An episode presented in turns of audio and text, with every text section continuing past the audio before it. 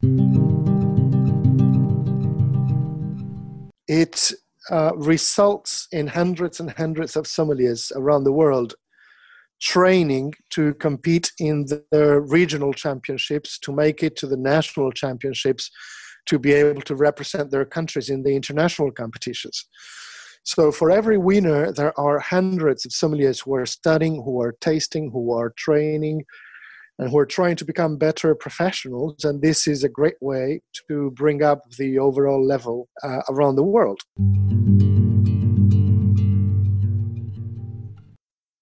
Hello, and welcome to the Ex Wine Co podcast. I am David Clark. Ex Wine Co is a wine distributor based in Cape Town. Please go to our website, exanimo.co.za, for more on what we do. The purpose of this podcast is to document the stories in South African wine. We are interested in how we got to where we are today and where we're going tomorrow. Thank you very much for joining us. We are in the middle of a government enforced lockdown here in South Africa where the sale and movement of wine is, at least for now, forbidden. So, to keep ourselves busy, we have decided to release a new podcast episode every day during lockdown. We are using the internet to record these podcasts, and it doesn't always behave. Apologies for any issues with the audio. I've tried to edit it to make it as listenable as possible. This episode is the last of the per day episodes that we're going to do, but we will keep podcasting, but it won't be as frequent. Today on the podcast, we have Andreas Rosberg, President of the Association Sommellerie Internationale, ASI. The ASI runs many activities, the most notable being the Best Sommelier of the World contest and all of the associated regional competitions. Andreas is from Argentina and, as such, is the first president of the ASI to come from the Southern Hemisphere. I first met Andreas in 2019 while he was on a trip to South Africa by the ASI Technical Committee to plan that year's Best Sommelier of the World competition. Andreas and I chat on many subjects, including a little bit of his history in the wine industry, his time with the Argentinian Sommelier Association, his time so far in the ASI, his experiences in South Africa last year, and the parallels he sees between Argentinian and South African wine industries, and many other topics. From my point of view, as president, he has modernised the ASI somewhat, broadened their horizons, and as a result, the ASI is, is much less Eurocentric, which is a great thing. Andreas is very easy to talk to and it was a very interesting conversation for me. I hope you enjoy it. I give you Andreas Rosberg. I'm here with Andreas Rosberg. Andreas, how are you? I'm very well, thanks. I'm happy to nice be one. here. Cool, man. Thanks, uh, thanks for joining us. Andreas, not everyone will know who you are. Maybe just give us a quick introduction of what you're doing now and maybe your life in wine up until this point. I am a sommelier um, by training and formation. I am currently the head of the International Sommelier Association. This has been going on for about two and a half years, and is about to go on for half a year more if we can meet in half a year. I've run the I've co-founded and run the Argentine Sommelier Association for 11 years between 2005 and 2016. I was co-founder of the uh, Pan American Sommelier Association in 2007, and I ran it between 2013 and 2017.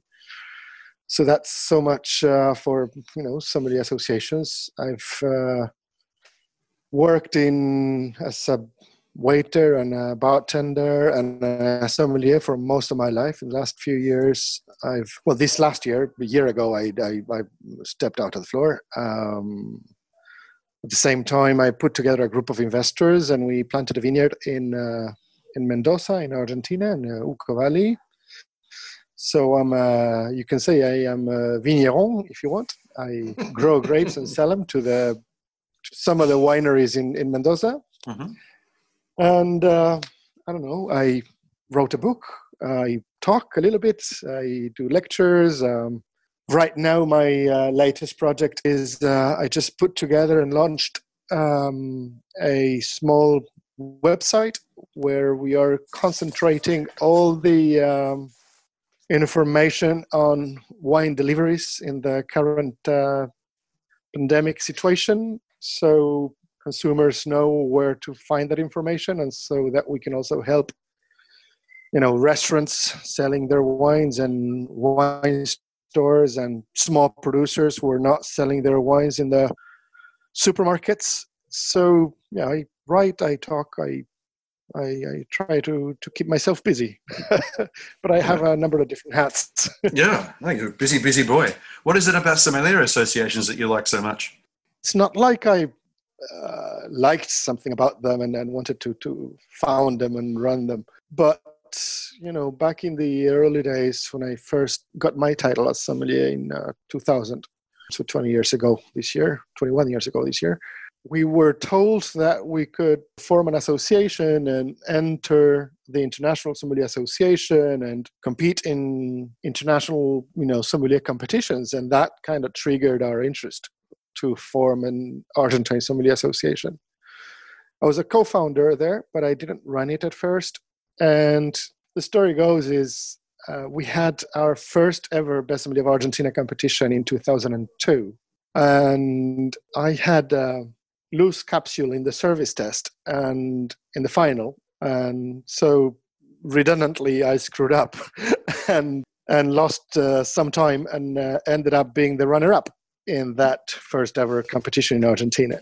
I decided I was very mad when that happened. Of course, I didn't have the experience I have today. Today, I would just, you know, take the full capsule out and that's it. But at the time, it didn't occur to me. But back then, I decided that I was going to run again the following year. Of course, those were the early days of the Argentine Sommelier Association, and it wasn't as strong as it is today. The following year, the president and the vice president had a fight, and nothing was happening in the association. Uh, nothing happened the following year either, and nothing happened the following year either. So I started complaining because I wanted to have my second chance. And eventually they said, you know what, you can take over it. You, can, you deal with it. And um, so in 2005, they elected me president of it, and I couldn't rant anymore. I couldn't compete anymore because I was a president. You know, they say in every crisis there is an opportunity. So I became the president of the Argentine Sommelier Association. Associations are tools that allow you to do things that you would never be able to do from the private sector or that you would never be able to do alone in terms of promoting sommelier, in terms of helping people train and travel and be recognized in in terms of getting uh, some uh, stories published about the career so that it would inspire others to study it and it would mostly inspire restaurants to hire sommeliers. So eventually it was quite clear that there were a number of things that you could do with an association that you couldn't do on your own. In 2007, we created the Pan American Sommelier Association, basically because of this uh, same type of feeling. You know, we were very few members of the Americas in ASI. You know, ASI at that time, and still is, uh, quite Eurocentric. But at that time, the Americas didn't have any presence uh, perhaps the Canadians did because they were closely related to the French, and mm-hmm. you know the Canadian Sommelier Association was was quite. Uh, actually, I think it was uh, based only in Quebec, and it was opened up afterwards to the rest of Canada. So we created a Pan American Association with a view to gaining some more critical mass in the International Sommelier Association, and and we certainly did. And also uh, with a view to kind of bridge the gap between our sommeliers and you know the sommeliers of the elite, the people who are competing in a first class level. And we've made progress on that front as well. We also discovered that we could take sommelier into new countries in the Americas. So, you know, it was six countries when we began, and now it's over, I think it's 11 or 12. It worked. Of course, being there when the Pan American Association was created allowed Argentina to organize the first ever Best Sommelier of the Americas competition in Argentina in 2009. And again, this was a good opportunity to bring sommeliers from all around the continent and uh, perform in Argentina. It was great to, to show this level of competition to our sommeliers. So it was a big success. Opened the door. I said, you know, if we did a Pan American competition, maybe we can do a general assembly in a couple of years and bring in all the presidents of the International Sommelier Association and meet here. which we did in 2012, and it was another good experience. Uh, we also made it coincide with our national competition. Eventually, we did the General Assembly of the International Sommelier Association in 2012. We gathered all the presidents of ASI in Argentina. We also made it coincide with our uh, local national competition, so we used them as judges, and that was also very stimulating for our association. And eventually afterwards you know we were nominated in 2013 to run the Mendoza in 2016 which we did. And this was a blockbuster. You know we had i don't know five six hundred people coming from all over the world some of the top sommeliers of the world coming they were the former best sommeliers of the world were judging the competition every sommelier representing every country was a star in his country and uh, worked in the best restaurants of the world. It was uh, supported by the Argentine wine sector very, very strongly. And all of a sudden, the Argentine Sommelier Association stopped being uh, the Cinderella of the wine sector that it had been for a few years at the beginning. And uh, all of a sudden, it was a well respected player in the world of wine in, in Argentina. This all helped develop sommelier in Argentina.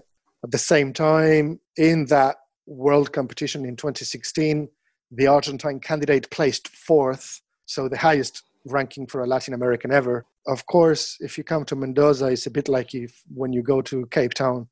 The landscapes are awesome, the food's great, people are super friendly. You know, just being there helps you understand the country and appreciate what's good about the country and well, most of the different presidents of the national associations attending that competitions were well impressed, and that resulted in me being elected president of ASI a year later.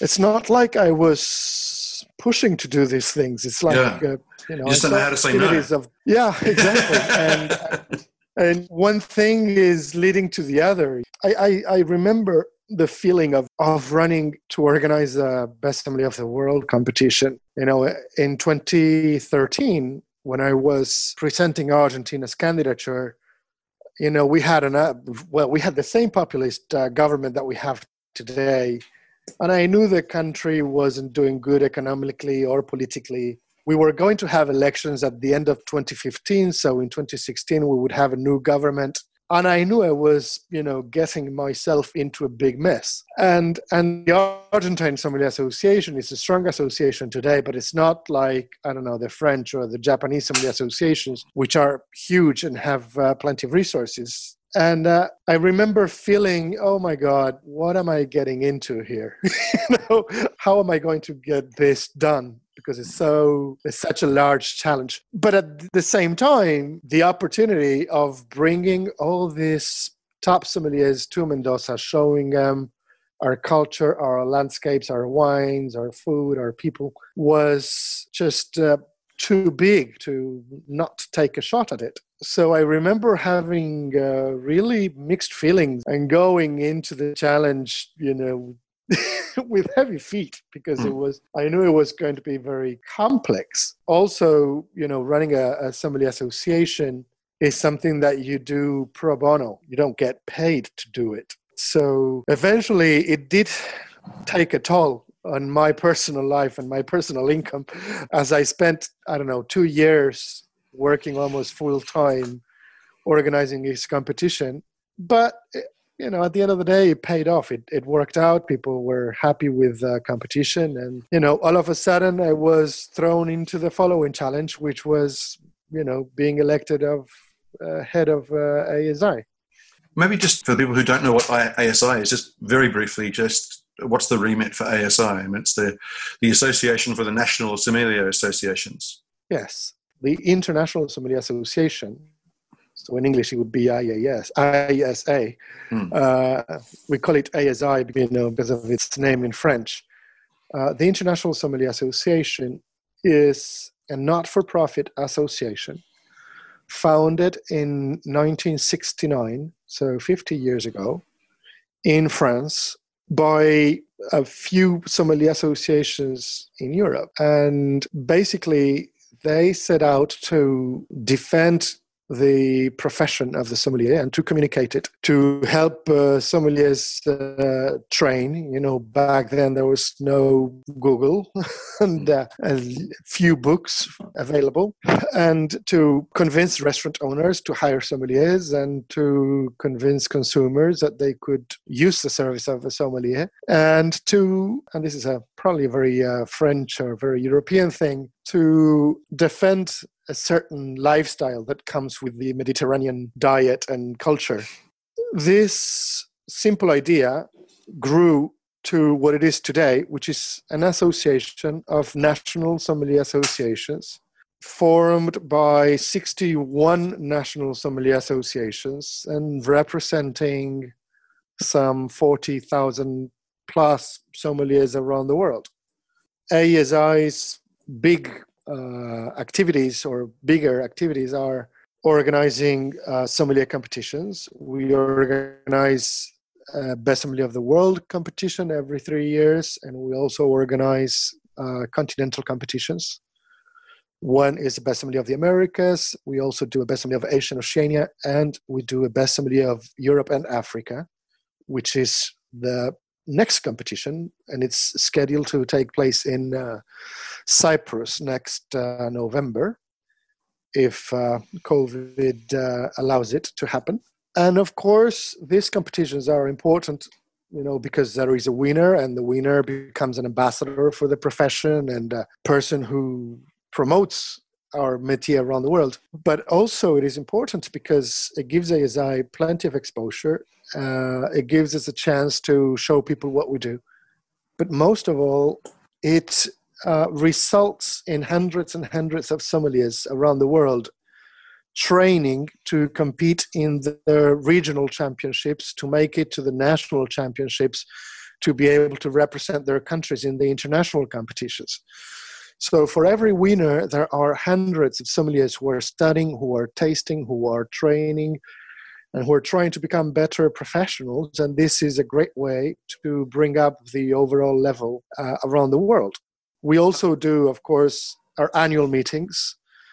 Our annual meetings used to be, you know, just a general assembly when we decided when we meet and what we do. But now we do bigger events. We use the opportunity to do um, some master classes, and we go to a different country every year. As of a couple of years ago, when I was elected, we started doing these nomad annual meetings. And this is also great because it allows us to visit a different country every year, to learn about that country, to network with the sommeliers and the wine sector of that country and it allows also the partners of ASI to you know to meet the the local sommeliers and the local press of one different country every year. Um, so there is an educational plus networking event there that we do every year as well. Uh, a few years ago, ASI started a certification, which basically consists in one exam that you can take if you are a member of a national sommelier association, you can take this exam and eventually and hopefully you will pass it and you will become an ASI certified sommelier. Uh, that helps, you know, because it's recognized by all 61 member countries of ASI around the world. Um, we're now working on you know polishing and developing and communicating service standards uh, we did a great uh, tutorial video a couple of years ago where you can see all the tests in a international sommelier competition and you see the best performances there and you have our dear friend uh, Gérard Basset speaking and telling you exactly what is expected from each candidate in each test of an international sommelier competition. So basically, we are, you know, we set out to to promote sommelier around the world, you know, to to improve it where it exists, to take it where it doesn't exist, and to hopefully, you know, help uh, sommeliers get recognition uh, for what they do. So we met in Cape Town. Was it about two years ago? I think. January 19. Was it only that long ago? Was it? I thought it was further on ago. It's just a lot's happened since then. I know it feels it feels like ten years ago, doesn't yeah. it? So you came out uh, on uh, with an ASI uh, entourage with a yes. whole bunch of uh, ex best sommeliers of the world uh, to I think plan to plan that uh, that year's competition. Am I getting that right? It's it's right. It's it's part of the same program that I was just telling yeah. you about. We used, you know, every year we have either continental or world competitions, and we have what we call a technical committee, formed mostly by former best sommeliers of the world, and this committee is meeting every year to organize the you know the next competition. Right now we are working on the sommelier of Europe and Africa competition in November we used to meet, uh, you know, always in France, which was okay because at least you know it's central and and most of the people in this committee are from from uh, Europe. But I felt like uh, we needed to move around a little bit, and I felt like it was a good opportunity for ASI to visit different uh, associations, visit different countries, you know for the technical committee to use these meetings to to learn a little bit as well and for different national sommelier associations to to do a little ASI event in their countries. Yes, last year we met in in January to organize the best sommelier of the world that was taking place in March in in Antwerp in Belgium. Hmm. And because you know the the SASA, the South African Sommelier Association, was uh, strongly interested and and very active in bringing it to South Africa, and also because we had the uh, wide big support from Klein Constantia to to host it uh, in Cape Town, we were able to all come down to South Africa and meet there a full disclosure note should include that I had never been to South Africa and I was dying to go there. Yeah. So it it may have had a little bit uh, to do with that as well. well, you know, if you if you're in power, you get you get to you get to use that use that power a little bit at least. But no, but but but really, it's uh, um, it was great for ASI because you know we could we could uh, show an international sommelier association that is truly international, that is going to the different countries uh, that compose it. It was it was great because not all the you know every member of the technical committee had been to France several times, but not all of them had been to South Africa. We were able to learn and understand South African wine in a way that we didn't before. So and it was you know I think it was a bit of I hope it was you know a bit of a boost for for the South African Sommelier Association. We met with local sommeliers. We met you, of course. We met with uh, producers. We, you know, we went to some wineries. We had several meetings with producers. We had great tastings. We had in-depth, uh, in-depth uh, uh, tastings with Klein Constantia. So it was very, very productive this is this, this leads perfectly into what I wanted to talk to you about a little bit. Um, what was your experience of South African wine before coming here? I, I I knew for a fact that South Africa could make wine and that it was a large player in the wine in the world of wine. That being said, you know, I did, you know, I, I lived in Europe briefly, but you know, I grew up and I spent most of my life in Argentina. And with Argentina being a large producer, the truth is that we have very little exposure uh, to imported wines. So yes, I you know I get to travel quite a bit, and I get to taste more than the average sommelier does in Argentina. You know, I've been to every Vinexpo show since 2001. You know, I've I had some exposure to South African wine, but uh, um, not great, and uh, you know, to one place is key to understanding it. So I would say I had lots of respect mm. for South Africa, but not that much uh, understanding or real knowledge about it. I did profit from that visit. mm. And I, still think I don't know enough. I still think I should spend more time there, but uh, then that's uh, that's a tough one, you know.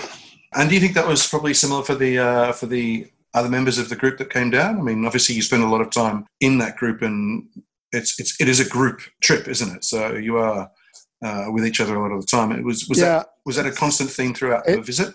It was I don't know maybe ten or twelve of us. Some of the members of that group had been to South Africa at least once. A couple had been there more than once and had a more extensive knowledge of South Africa. Different levels of exposure, um, but I think we all profited from it. This being said, you know, if you live in New York, like Arvid Rosengren, the current head of the technical committee, does, or if you live in Scandinavia, like Andreas Larsson, who is also best of the world, lives in Sweden. You know, if you live in these countries or, or Japan, or these are countries that have a much larger imports market, so they also have a more more access, uh, fluid and more access relationship with uh, South African wine. You know, it's you know if if you live in Scandinavia or the U.S., you you know South African uh, wine is is part of your everyday life. But we all learned from being there, and we all had a good time, and we all tasted wines that we didn't know before. That's for sure. And yeah. you know, we had a particularly impressive dinner where you were having dinner with us. At the, having, the, old, the old wine dinner. Yeah, we had, you know, South African wines that were 15, 20, 30, 40 years old and that were still stunning. I think that was a eye opener for all of us. Yeah, because I mean, before I came here, I hadn't tasted a, a South African wine because obviously coming from Australia, South African wine hasn't got a big footprint there either. Well, exactly. Uh, yeah, I mean, it's it has a night it has a big imported um, input, so but mostly from Europe. It's either local or it's European in Australia, and I and I include sort of New Zealand wine in a in the local sense there as well. Yeah. So anything else from the New World, you you don't really get hold of. So um, you, you, smatterings of stuff from South Africa, smatterings of stuff from South America, smatterings of stuff from North America, and but you know really in depth international, uh, sorry European European wines. So when we did that old wine dinner, because at that time I was the vice chair of SASA under. Oh, Higgo, who was the um, who was the chairman at the time, mm-hmm. so we were responsible to put on a couple of events each. So we decided to put on that uh, old wine dinner because that was one of the real things that shocked me when I moved here was that the quality of the wines pre mid 70s was extraordinary, uh, which I had no idea about. I mean, the quality of the wines between sort of late 70s and mid 90s is, as expected, pretty average. But the wines going back 40 plus years, uh, and I think that was borne out by that by that tasting as well. I'm not sure if uh, if you recall, you recall what we tasted, but we we mostly tasted stuff older than 40 years old, going back into the 1950s, and that was a much better experience than we would have had it had we tasted even wines 10 years younger. Oh yeah, yeah. I am um, looking up on my uh, Instagram feed because I posted some of these wines when it happened. Oh yes, yeah, yeah, yeah. And and we tasted all the way down to the to the 60s, I think, or 50s. I think there's a 58 Cabernet. Um, yeah, so yeah. we had a Pinotage by Meerlust. That was mm. a weird. The one time uh, they did uh, Pinotage, uh, yes. we did Cinsault from the 80s, the Blanc de Blanc from Klein Constantia from 87. Uh, we did all sorts of things. I did uh, old vintages of uh, Rustenburg and I don't know. Many, many. It was. It was. I think it was. I don't know. Maybe what 15, 20 different wines at least. Yeah, I think it was about 15, 20, yeah, something like that. And then the other event um, we did was at Constantia, where each of the board members of SASA bought a couple of different wines to show the ASI group. And I bought a couple of Cinsaults. Mm-hmm. And that seemed to be very surprising for people, uh, for the whole group. I mean, I don't think many people had really come across quite serious uh, modern South African Cinsault, which I was surprised at because I, I, would have thought that style of wine would have been a lot more prevalent in that sort of, as you say, that New York market in terms of lighter bodied yeah, but reds uh, and absolutely. But that's the kind of stuff that you read about. You find it in London and New York, but mm. you don't find it in you know continental Europe. Yeah, that right. much. Uh, you know, uh, the French, the Swiss, you know, these guys are more conservative, I think. I think we had all read about it and how it was becoming an important thing in South Africa, but, you know, we probably didn't have that much exposure to it. Arvid in New York was probably the exception, Andreas Larsson maybe also. But, uh, you know, we all grew up on thinking that South Africa was about pinotage en, en, en Chenin. So, and and you know, some of the members of the technical committee are also people who have uh, been competing some years ago. So for for some of us, I think it was you know, as as as you said, it was educating, it was enlightening, it was. Uh, I think I think the same can be said about the the, the Pinot Noir from uh, Hemel-en-Aarde. You know, we we had uh, of course we all we had all uh, our knowledge of you know Hamilton and whatever, but you know when we did the tasting, we had all these Pinots. I remember the the, the Pinots from uh, Andres Storm. That I hadn't tasted before, and I was like, "Wow, what is this?" This is yeah, this is this is proper wine. yeah.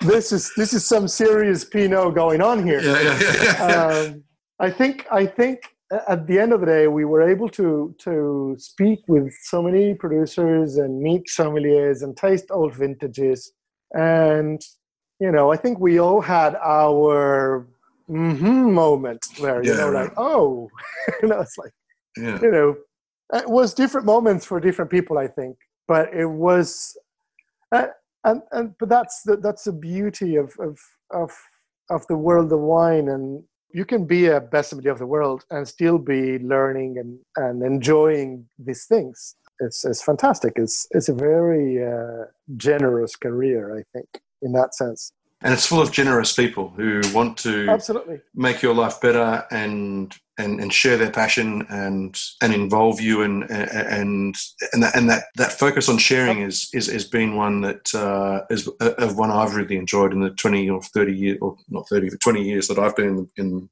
in the industry as well. it's the people in wine that also make it all the more interesting as you're just saying that feeling of, of enthusiasm when you're opening a bottle of wine that you've never tasted before Especially if it's with somebody who knows a little bit about the wine and can give you context. Exactly, exactly. But even a, even as a sommelier, you know, Mm. and even with entry level wines, you know, you go to a table, you have I don't know a couple, there's two young kids, you know, it's a date, whatever. They order a bottle of wine. It's probably not the best wine. It's probably even a, a commercial wine. You know, there is at least one fraction of a second that they their eyes are sparkling in anticipation of what's going to come out of that bottle. And Yes. and that little moment for me it's magical. On top of that you do it with a friend or somebody you love or you know uh, the winemaker who can give you context on the wine. I mean if on top of that you understand it it's even the more pleasurable. It's the beauty of wine. It, it's it's always a different trip right? Yeah, no, always a Period. Yeah, and uh, you know, and, and, and one bottle never says never tastes the same. You know, it does it does Exactly. change. So yeah, it's a it's a it's an it's an impossible task. It's an impossible job we give ourselves, but it's uh, the pursuit is um, is very pleasurable, and uh, there are worse ways to make a living. it's it's a career that we start and we know that we are bound to lose you know we know we're never going to win we're never going to taste all the wines on earth yeah, But- there's no there's no there's no end. it's- the, yeah. but it's it's it's worth running it though Um, just a couple more questions on South African wine. What was the biggest takeaway you got from from what was happening here? Uh, was it a particular wine? Was it a sort of a a, a vibe um, among the, the producers, or a confidence, or what was the most? Sort of, what were you taking away? So when when people in wine asked you, "What was your time in South Africa like?" What what are you telling them? I i kind of confirmed what i suspected. I think I, I was blown away by the wines i had coming from argentina and having studied south africa. And you know when you go by the books it's all about chenin and pinotage. I had tasted other wines from south africa you know throughout my career. I knew there was more than just that. But being there, speaking with so many people who are smart and and and passionate and uh, sharing information like crazy. I, if if anything, my impression was um, I felt a similar thing um, to what I feel in Argentina, which is I think Argentina right now is making the best wine it's ever made. And I mm. suspect that South Africa has the same thing. I suspect that, and again, this is an impression. I, you know, I might be wrong. One of the big things in Argentina is that change of generations has had a big impact. Like, I don't know, 20 years ago, winery owners wouldn't really talk to each other because they were a competition. And it was just a bunch of families, not that very many of them. And today, it's the total opposite. Today, their kids are running their wineries and, and they get together to taste and have dinner every week or every second week. And they buy the best wines in the world and bring them back. And they sit down with their wines and the wines they bring back and share and ask questions and the flow of information is super fast you know it's mm. like they're sharing know-how like they never did before and this is having an impact on the on the speed at which know-how is incorporated into the winemaking. In many wines in argentina if you do a vertical tasting of the last 10 years you know there were good wines 10 years ago and and some of these wines have improved over these 10 years. But quite often the younger wines are better because the speed at which the winemaking and the understanding of the terroir and the use of oak has evolved you know and made bigger improvements than the simple pass of time. Does that make any sense? Yeah yeah yeah yeah. Well, they're just uh, simply better so, wines. it's just simply better wines and hmm. you know they don't have they don't carry the years with them but you hmm. know that in 10 years time they were they are going to be better than those wines you have from 10 years ago. And just a quick question. same, yeah quick question uh, are these is there are these established producers with the, the, generation change or is there new young producers starting up their own uh, wine brands and wineries or is it both it's it's both some of the young producers don't have 10 vintages uh, mm. in their back. So it's easier sometimes to do that 10 year challenge with uh, more established producers. But I, I was, think I was sort I of think, more, more about sort of what you're saying, like the, the Argentina making their best wines. Is it new players or is it established players who have changed? It's it's both. Okay. It's both. You know, you, you have the, the, the same thing. Uh, I don't know, maybe the, the example of, uh, I understand if I'm not wrong that Andreas Storm was a winemaker at Hamilton Russell. Correct. Right? Yep. So you get the established one and then somebody who worked there and then left and started his own project. And now you have the know how of a single estate is multiplied by two. Yes. Basically. Or, or even more because, you know, they probably learned from each other when they were together so uh, I th- something like that is happening here. I, you know, I felt like something similar was going on in South Africa. I mm. was, uh, you know, we had uh, tastings of uh, Chenin producers, and we had stunning wines and many different styles of wines, and, and, and they were all great. You know, some were oaked, some were not. Then we did the tasting with the producers of wines with uh, old vineyards, and it was the same thing. You know, some of them were, I think, established producers. Some of them were newcomers, and they were all making wines that were interesting. So my feeling above all was, hey, South Africa is making some pretty awesome wines, and the situation is, you know, really dynamic. It's like really moving fast, which together with some similarities uh, that we have in, in, in terms of culture and, and social political uh, structure of our countries. You know, it, it kind of did make me feel at home. You know, I, yeah, right. I, I, I was. And lots of uh, could, and, lots, and, lots, of meat cooking as well probably made you feel like uh, exactly yeah, yeah, that, that, that, also that also helped on calls. Yeah. It was like, hey, you know, I could relate to that. I was like, hey, I, am feeling good here. It's like, yeah, it was, it was very pleasant. lots of uh, lots of short pants and bare feet and uh, and red meat on coals. Yeah. So it's uh, it's not that Exactly. far away. yeah, yeah, yeah. Yeah. No, I, I can I can relate to that. Coming out of it, do you still think that the most internationally relevant styles coming out of South Africa are Chenin Blanc and Pinotage just just through weight of plantings and uniqueness, or do you think there is space for uh, other styles to be sort of synonymous with, with South Africa in an international context? Oh no, I think there's a wealth of styles of wines coming out from South Africa that are world class, both in a way of new styles of of uh, Chenin and Pinotage, you know, Chenin Blanc with uh, skin contact. Uh, Yeah. you you gave me a very nice bottle of carbonic maceration Pinotage. You know, so there is a twist that's being um, being made on this uh, more traditional varieties, but there is no doubt now that that are world class wines being made with, as you say, Cinsault and Chardonnay and Pinot and Cabernet. I don't know if you feel, and, and, and this is me asking you questions, but Yeah. do, do you ever feel like the world kind of wants to frame South African and, and limit it to, you know, Pinotage and, and, and Chenin Blanc? Yeah, I mean, just same, the same way with Argentina, you sort of you get locked into Malbec, and that was it. You know, even if like the Yeah. one producer's making a kick-ass uh, Cabernet or Cabernet Franc or Syrah, it's like no, no, no, we, Well, it's Argentinian. It has to be the Malbec. So I think there's a similar Exactly. thing with South Africa. That's, no matter no matter exactly how good the. Chardonnay is going to be, it's always going to be a bridesmaid to Burgundy. Um, whereas the Chenin, I think, has been able to step outside of its Loire roots because it is, as you say, such a different stylistic, and, and it works in a different way on a wine list. You know, you, you're not Exactly. You're not, you're not serving a, a, either a Loire Chenin like a, a Vouvray or a South African Chenin because they are But- completely different wines.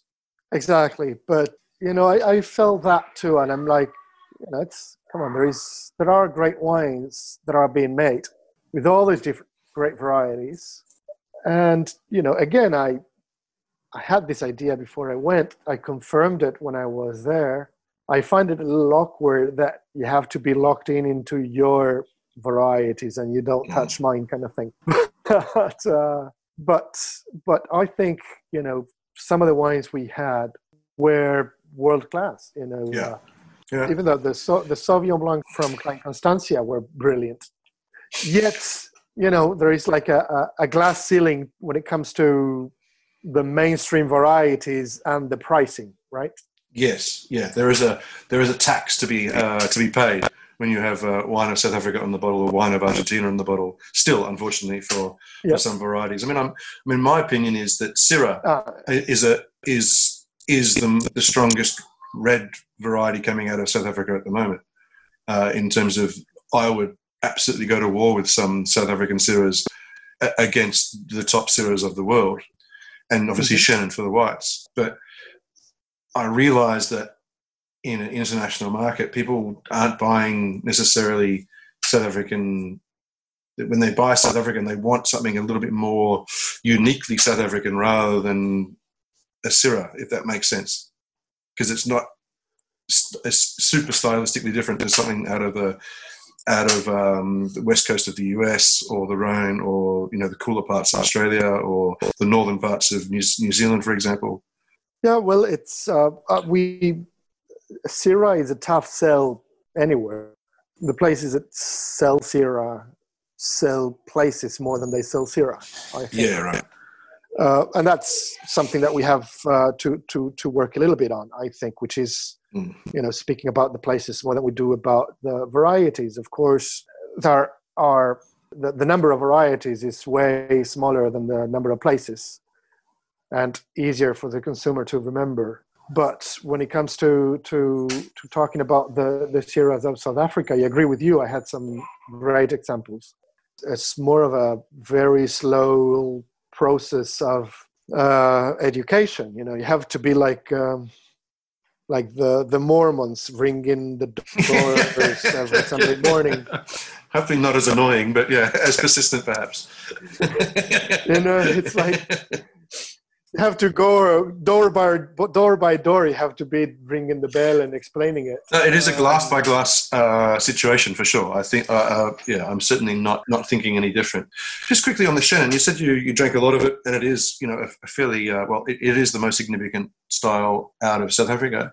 Is it confusing that there is so many different styles of Chenin, and there isn't a sort of a an indication of the label or even a, an area that that you can sort of see on the on the outside of the bottle, read on the on the label that you get an indication of the style. Do you think it's an advantage um, in the fact that it's so diverse, or do you think it's a disadvantage that it's too complicated? Oh, that's a good question. I think diversity is an advantage. I think you know as long as diversity is diversity of styles and not diversity of quality. Yeah, sorry, I'm um, talking styles. Yeah, absolutely. Yeah. Yeah, no, no. I, I know you are, but mm. uh, you go to Chablis, you have oak Chardonnay and an, an, an oaked Chardonnay. You wouldn't question it, I think. It'd be boring if it was all stylistically the same.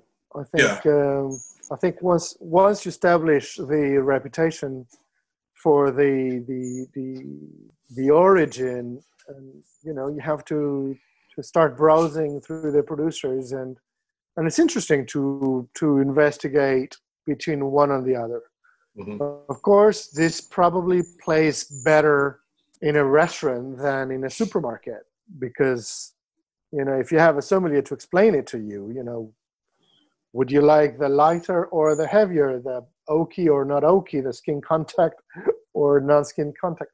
You know, you probably have uh, you know your your guy evangelizing there uh, in order to explain these differences but for me it's um, you know diversity is something that i celebrate and that i yeah. embrace that i embrace do, do, do how do you feel about that um, well within south africa it's even quite difficult to to talk about Chenin because there is wines at every price point from the bottom bottom end uh, of the bottom shelf of the supermarket and the top top end of white wine in South Africa tends to be Chenin Blanc as well. Um, so yes. trying to trying to get that point across that things can be both. I mean, one variety can can have that diversity of not only style but quality. I mean, there is a.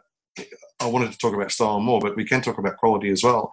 There is a diverse range of quality in South African Chenin.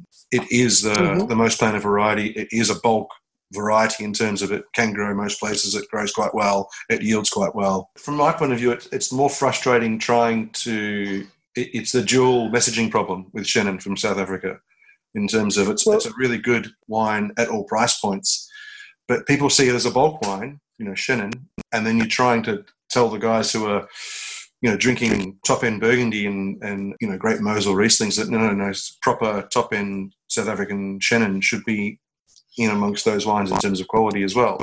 It's a, it's a difficult it's a difficult one to do both with. Yeah, uh, at, the, at the same time, you know, we, we have one thing in Argentina, we have a similar thing, you know, well, the, the entry level reds orange Malbec, because Malbec has now become a, a rather expensive grape and it doesn't yield that much.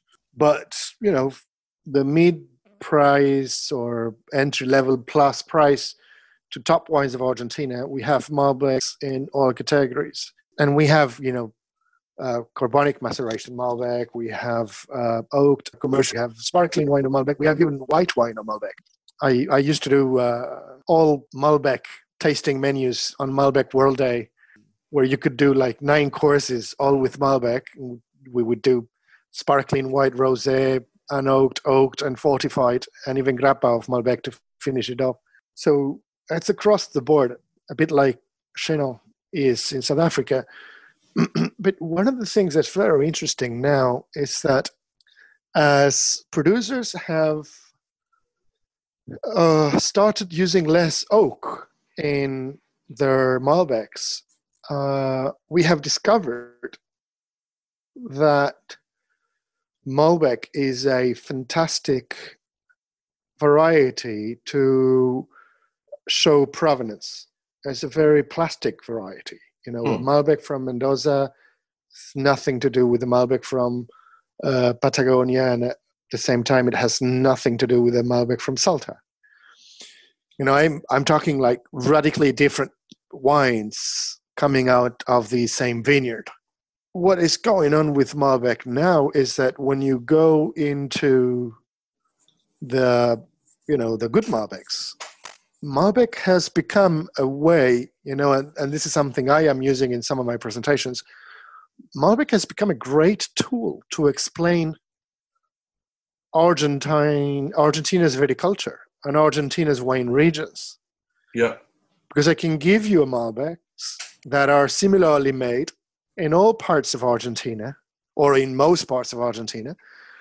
And I can explain, you know, what the soils are and what the weather is like in each wine region through the wine and you can see it because the wines are radically different. And you know they show a cooler weather or a heavier soil or a higher content of calcium carbonate. So it's it's in a way for me now it's it's a fantastic tool to explain the wine regions and the different weathers and the different soil compositions of the different uh, wine growing areas of Argentina. Um, and it's becoming a very educational thing. And, you know, at the same time, what we're seeing now is that all these wines, because, you know, all these wines are aging nicely. And for me, if if your wine tells you where it comes from and if it ages uh, gracefully, well, these are two of the most, you know, two of the strongest indicators of quality. So, and many producers are making single vineyard or single parcel Malbecs of different places in Mendoza, and and very often now you can compare you know one geographical indication next to the other and these are the same producers you know the vineyards are trained the same it's probably not the same genetic material because there is so much of it uh, particularly when it comes to malbec because it's all planted with massal selections you know that were brought in into argentina before phylloxera at the same time you see wines that are made in a very similar way with the same criteria, harvested at the same Brix, but are wines that are totally different. Mm-hmm. Um, and this is an interesting, you know, tasting to do. Yeah, that's awesome. I mean, I was last in Argentina one million years ago in 2008. um, so, yeah, no, yeah, we yeah. didn't have that back yeah, then. Yeah, it was a different world back then. Yeah, yeah, had fun. I, I need to come back. Another quick question: If you're giving advice to a sommelier trying to train for competitions. What South African wines do you think they need to be familiar with in terms of um, the blind wines? Well, it's an interesting question. I think. I mean, I'm assuming you are not going to give them a Hemel-en-Aarde Pinot Noir. Well, I would kind of love to. um, I, I would. I would do it. You know, I am. I am a bit of a, a black swan in in, in ASI mm. um, because I have not won any wine competitions. I'm not the best sommelier of the world. I'm not the best sommelier of the Americas. I'm not even the best sommelier of Argentina. So mm-hmm. uh, I have no pedigree, and I am the youngest president in history. I'm also like the first president ever not to come from continental Europe or Japan you know you can say i uh, you know i i have brought in some uh, some changes to to the international sommelier association in a mm-hmm. way but you know for me i i don't want to serve and this is a matter of discussion in in the um, in the technical committee when we organize uh, competitions and I'm often involved in those discussions. You know, I don't want to do uh, very obscure wines. Hmm. Like I wouldn't do a Tempranillo. you know, yes. From, yeah. um, but you asked me about, uh, you know, a top end Hemel Pinot Noir that is world class. Well, then that could be interesting, and it could be interesting because you know to, to begin with you know all the uh, uh, finalists in a competition would would uh, would pick it as a Pinot Noir.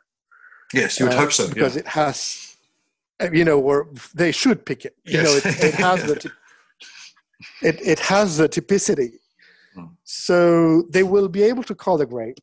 Um, and I think it is very interesting to see what they think the wine comes from when they taste it blind.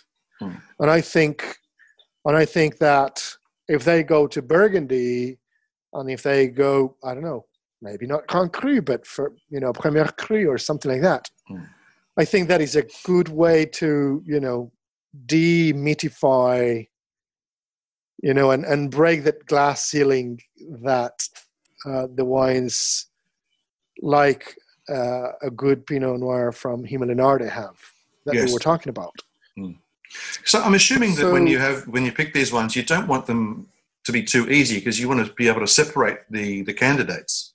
So you you actually have to make it a little bit more difficult. So give them an opportunity to fail in in a, in, in a sense.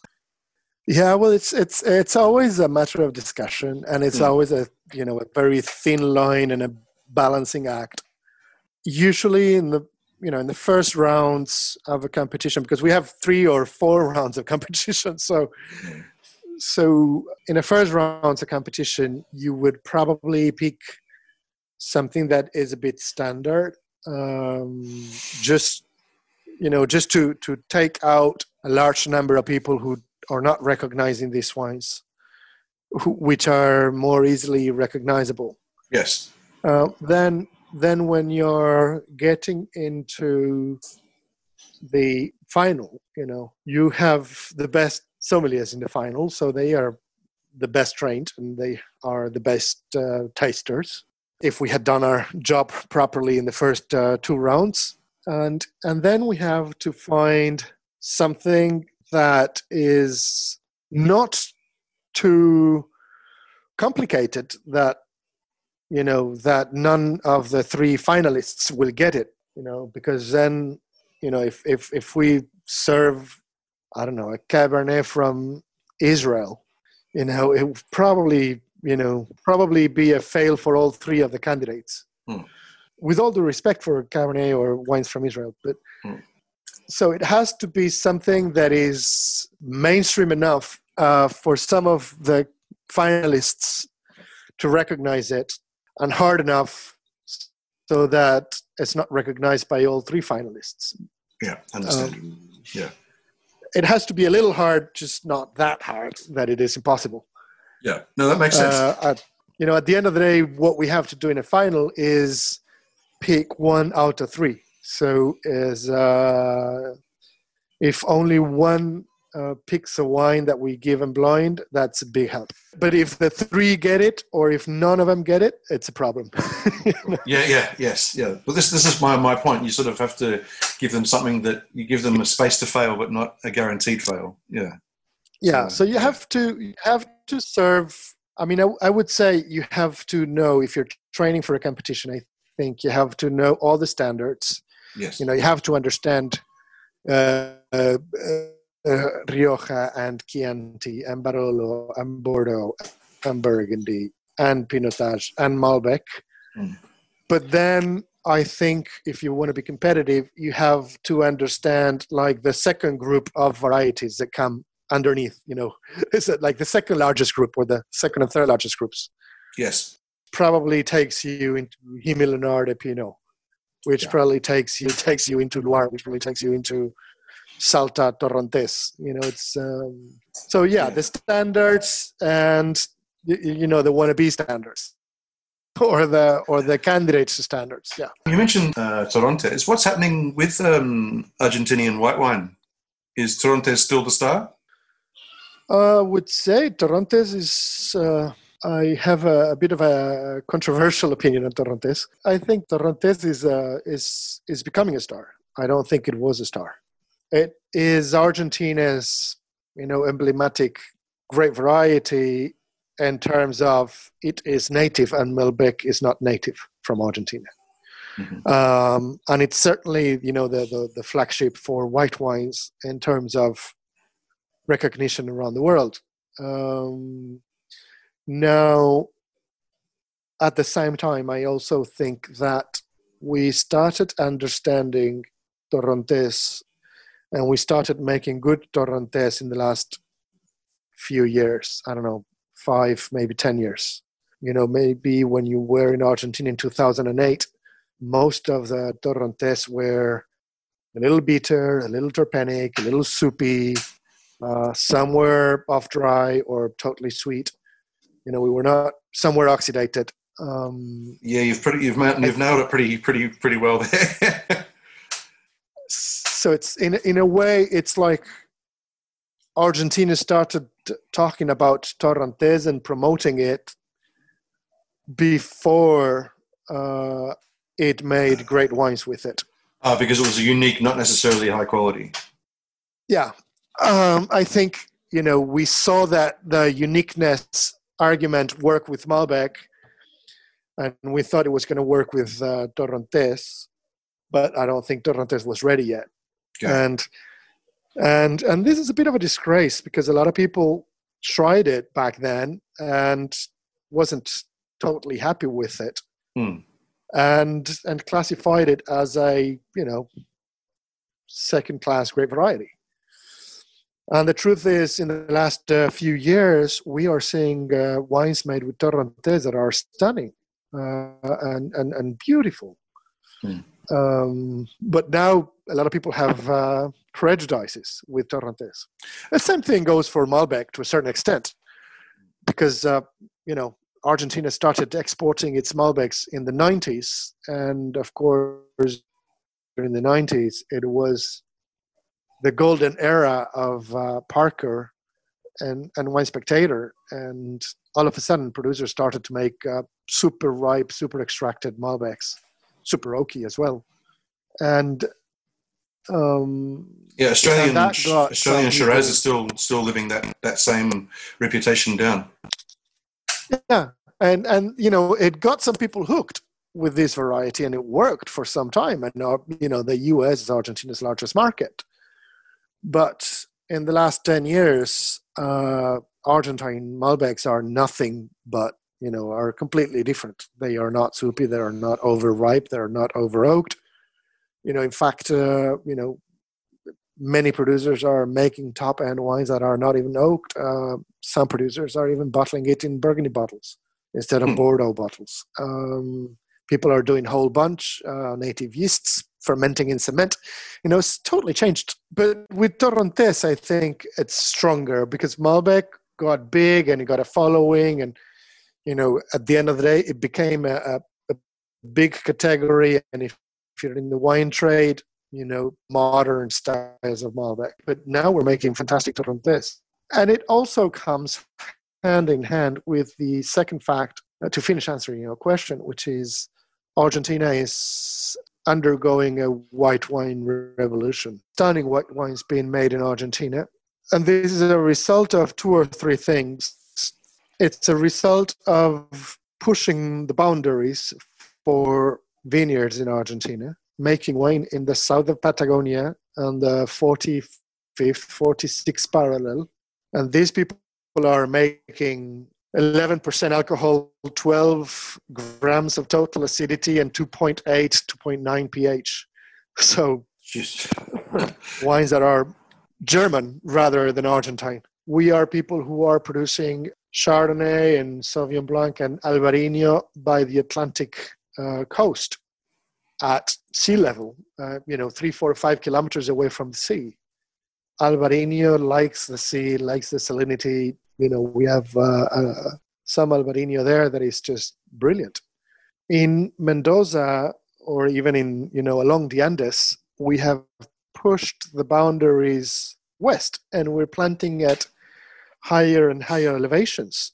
And of course, as you go high in elevation, temperatures go down and and you get more acidity. So uh, in mendoza some of these whites are are becoming way more vibrant and intense and two things are happening in mendoza. First of all you know some producers are working with uh, chardonnay for many years making stunning chards um, something that you know started maybe in the 90s with uh, Catena family. Always worked a lot on Chardonnay, and, and, and now there's a bunch of people doing this. And there is also a rediscovery of what was Mendoza's white grape variety in history. You know, it's um, when it comes to white wine, the, the flagship white wine from Argentina is Torrontés, but it doesn't come from Mendoza. It comes from the northwest of Argentina, where we have maybe three or four percent of the vineyards of Argentina. Whereas Mendoza, which is uh, the largest producing area of Argentina, with 75, 77% of the vineyards of Argentina, the white grape variety there has always been Semillon not Torrontés. And, uh, and there is a revival Semillon. And uh, we're making stunning Semillons, you know, and, and I'm talking Semillons that can age, you know, for 10, 15 years that are graceful, that are just brilliant wines and, and great values too. And we're seeing uh, blends of all this, you know, Semillon and Sauvignon Blanc, Semillon, Sauvignon Blanc, and Torrontés to make uh, an Argentine white blend that yes. can't be replicated anywhere in the world.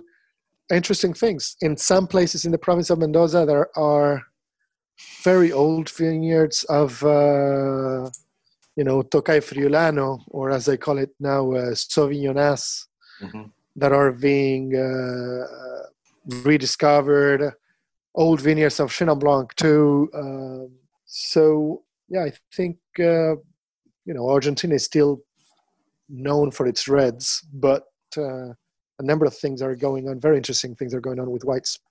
I'm assuming with Argentina's access to high altitude land and obviously all the water that uh, that Andes can give to you, is the is the global is global warming making Argentina looking look more attractive for people who are in in warmer climates and wanting to sort of uh, hedge their bets on on their businesses? Is there is there in more investment in the in the high altitude, high altitude places in Argentina because of global warming? Well, there's more investment in higher elevation vineyards because they give better and better results. So if you go to Mendoza, you know the Uco Valley was not discovered but rediscovered but, but uh, by argentine producers some 20 years ago. You know wineries gradually plant at higher elevations and they discover they can make uh, interesting wines and they, they plant a little bit more and and so on. And now we have pl- people planting in mendoza at 2000 meters above sea level which is quite high. You know we used to yes. the limit you know, we, we used to think the limit was 1200 and then it was 13 and then it was 15 and then it was 17 and now, you know, we're seeing 2000 and, and some stunning wines coming from up there too. So, so yes, traditional wineries are expanding their vineyards and moving up hill, if you want. I would say not necessarily because of global warming, but because you know it gives them the possibility of, of growing wines that are more tense and with higher natural acidity. Uh, and you know you get a more vertical, more linear structure, and and in many of these high altitude vineyards, there are also very high levels of uh, calcium carbonate, which is also very interesting. Mm. Um, you know, planting in Patagonia to hedge against global warming is still little. Uh, what you see in Patagonia is uh, normally it's the locals who are planting. You know, it's like the local guy from the region wants to make wine and starts a vineyard, um, or an existing vineyard expands. Um, but with all the problems Argentina has, uh, global warming is uh, not the main right. issue. You know, we should probably be paying more attention to it. Um, but global warming is not the bigger issue. Uh, mm. I would say I would say water is becoming an issue in many places. You know, Mendoza, San Juan is over ninety percent of the vineyards of Argentina, and these are deserts. You know, mm. only three percent of the surface of Mendoza is cultivated and it has to be irrigated with either melted snow from the Andes or with drip irrigation with water that you pump from the underground.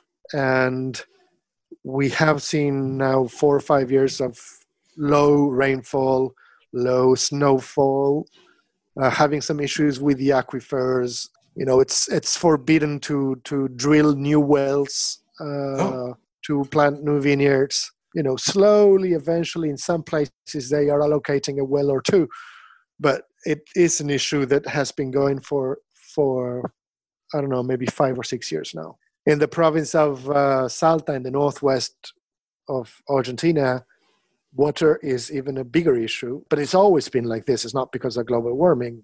In Salta, you plant your vineyards, you know, in the middle of the cacti, literally. Right.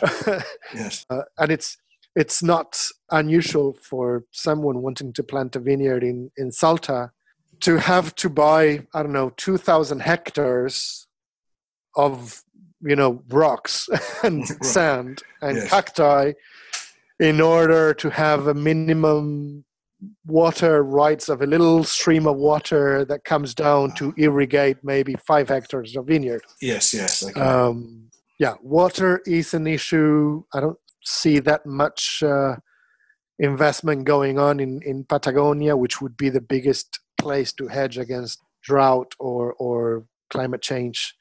Now mm. it's going on very slowly, but because you don't see that much investment in Argentina in general, yeah, because of the current economical situation. Patagonia is, you know, comprises uh, one, two, three, four, five provinces. We are, or six provinces. Sorry, we are planting vineyards now in four of them. You know, the four provinces have very different uh, realities. Mm-hmm one of them is a big oil producer, so filthy rich until two weeks ago. Yes. the other two of the others are, you know, big in tourism because they have uh, ski resorts and mm-hmm. uh, and uh, amazing forests and lakes. So they have tourism. They were doing big on tourism again. Uh, Until a month ago, yes so yeah you know patagonia is is uh, there you know you can't say these are poor provinces okay. uh, although there is a lot of poverty there is a lot of poverty in them uh, you know argentina's number before covid was over one third of the population was under the line of poverty i think by the time covid is over it's going to be over half of the people are going to be under the line of poverty Mm. Um, but these aren't particularly poor provinces, and in fact, okay. they are, you know, they are desertic, except for you know the the west, because in the west of uh, of these provinces, uh, the Andes mountains go down and they start getting some humidity coming from the Pacific.